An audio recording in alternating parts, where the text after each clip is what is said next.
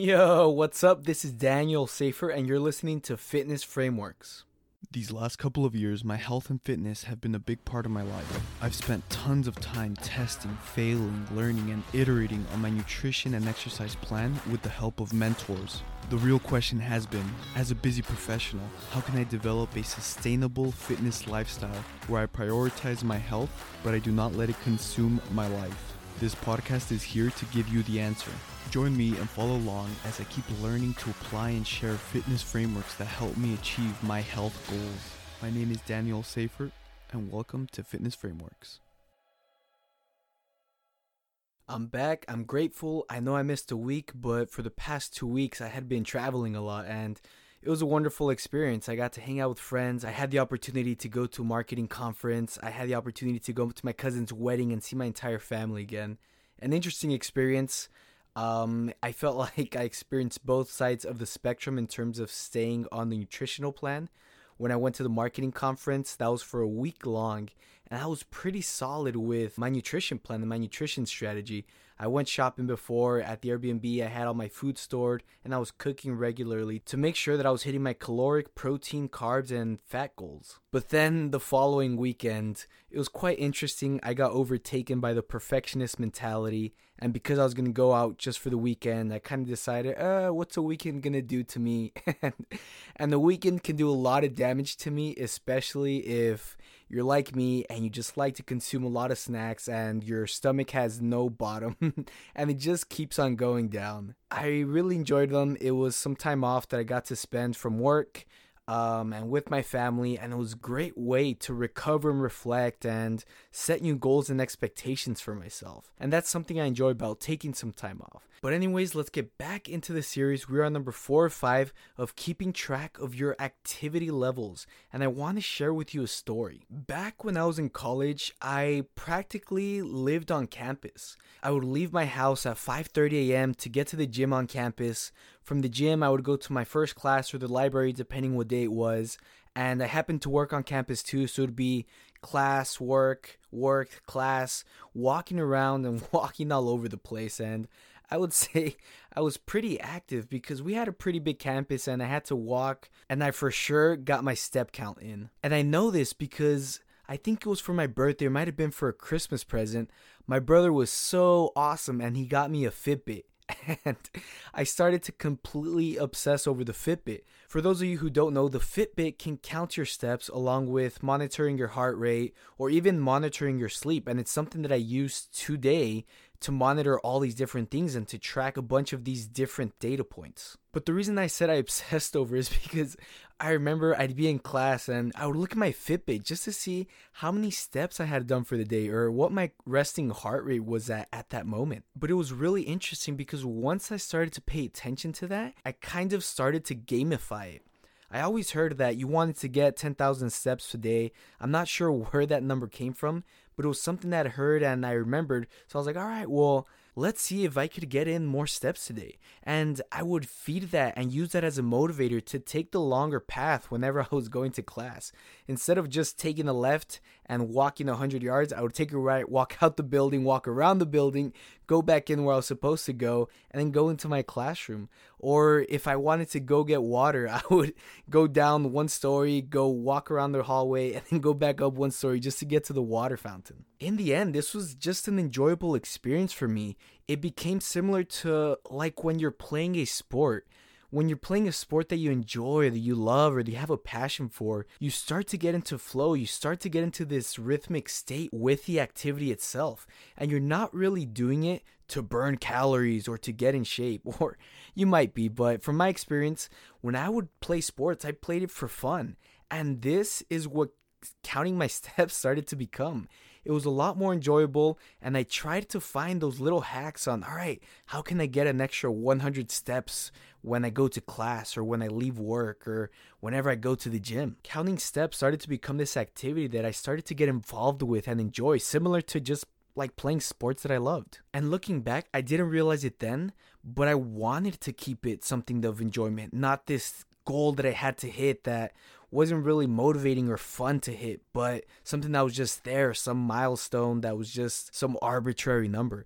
it became more like this enjoyable process, and I wanted it to stay that way. But in the end, like everything else, all the cycles of life, my college career was over and I entered the workforce. And I started to work at an office desk job. I'm a software developer, so I'm there in front of my computer coding for the majority of the day. And I had a sedentary lifestyle. Although I will say it's not completely sedentary because I have a standing desk, but I'm there in one spot for the majority of the day and I'm not moving around, especially not compared to how much I was back in university. In fact, I didn't realize the huge drastic difference until, again, my awesome brother got me another Fitbit a couple years later when I had the job for my birthday, and I started to track my steps again, but now with my office desk job. And when I recalled, in college, I was easily getting twelve thousand steps a day, if not more, just because I was trying to find the little hacks to walk around more. But in my office desk job, on my average days, I was getting three thousand, maybe even four thousand if it was a crazier day. And this was actually a subtle difference that affected me a lot because I started to feel these little things that made me realize I, I felt like I was lazy, like I was starting to get lethargic. I clearly remember one day driving home from work. It wasn't even a crazy day at work. I wasn't even moving around much, but I drive a manual car. And as I'm coming to this streetlight that's green, I'm just hoping, like I'm hoping that it doesn't turn yellow and then red because I don't want to stop the car because I don't want to lift my foot to press the clutch to be able to then press the brake, which looking back is absolutely insane. Like the lethargicness was starting to catch up to me so much that I legit felt the laziness of lifting my foot just to press the clutch. And I started to notice those little things and those little thoughts that signified literally living a lethargic lifestyle. And I didn't want that anymore. I wanted to feel that energy of just moving around and being active, of my body wanting to keep up with all the activities that I'm trying to do. Fortunately, during that time when I was reading a lot about fitness and diving more into the research and learning more about it in general, I came across a topic called NEAT. NEAT is the acronyms for non-exercise activity thermogenesis. NEAT is the energy expended for everything we do that is not sleeping, eating, or sports-like exercise. So what this does include is the energy you expend when you're maybe walking to work, typing, performing yard work, or some sort of fidgeting. So NEAT is kind of like those subconscious activities that you don't even really think about. But it's crazy because when I started reading and learning about NEAT, it actually contributes a significant portion to your daily metabolic rate, which basically is how many calories you burn throughout the day. Now, when I was digging deeper, I realized that my step count itself doesn't completely come from NEAT because some steps that I do can be cardio or activity related. But what I came across that really caught my attention was the correlation between being more active and having a higher step count and NEAT. What that meant for me was that if I can increase my step count, subconsciously, my NEAT would start to increase and I could start to gain those little extra calories over a longer period of time. But if I did the opposite, which was my case, and I decreased my activity throughout the day, I decreased my step count, over time, my body would be more lethargic and more lazy, and it didn't want to burn those extra calories. It would follow my suit. And this became a game changer for me because then I realized the importance of actually keeping track of my steps. And when someone says, try to keep ten thousand steps per day going, they're not far from the truth. So I figured since I had my new Fitbit,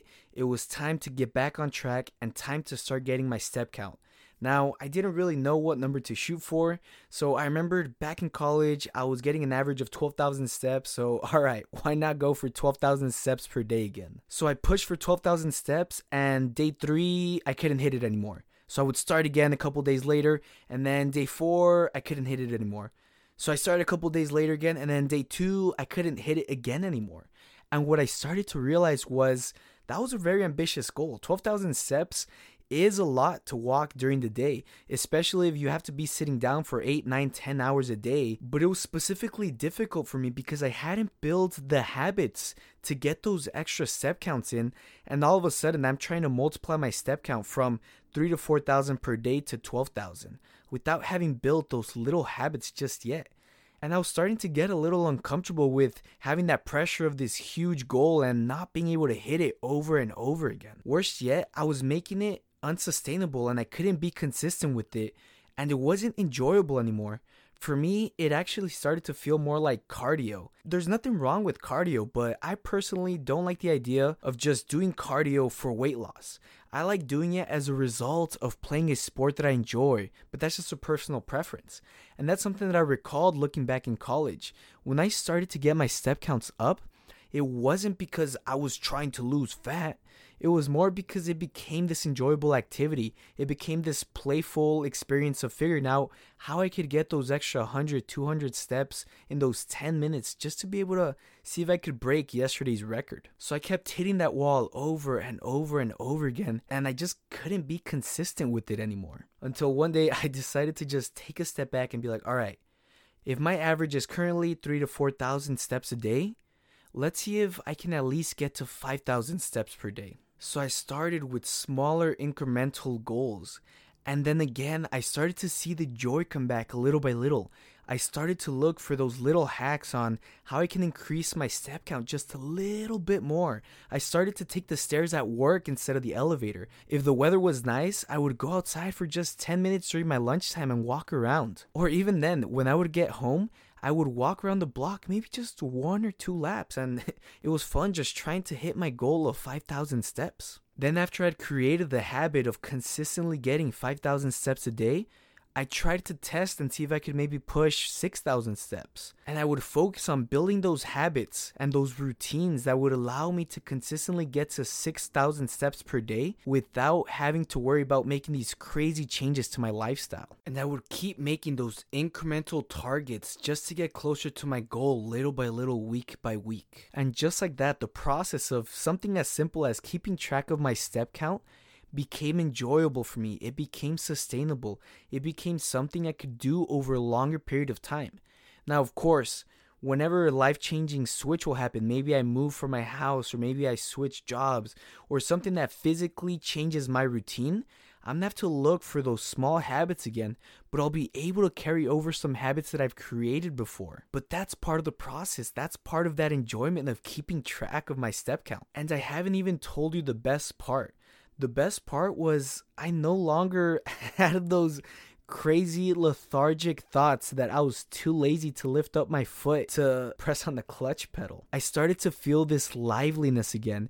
It was like this little extra energy boost that I would have never thought would have been there just by being more active. Just trying to get those couple extra steps in each day, it would actually make a huge difference. And that is one of the biggest benefits and returns I've noticed from just trying to increase my average daily step count. So I offer you the idea and the thought of not only tracking your activity and your step count, but also tracking your mood so that you could see how it affects you and how it changes your lifestyle. And that would be my challenge for you in this episode. Anyways, we're getting closer to March first, and I'm super excited to be launching this course. I've been working so much on it, and I want to provide you guys with so much value so that you guys can learn what are the things that I track, and we could dive more into the details of all this. Along with that, I've also been working on other projects so that I could provide you with more information. There's a couple more tweaks I want to make. For example, on the free community on Facebook that I have, I want to start doing live Q and A's to answer your questions in particular,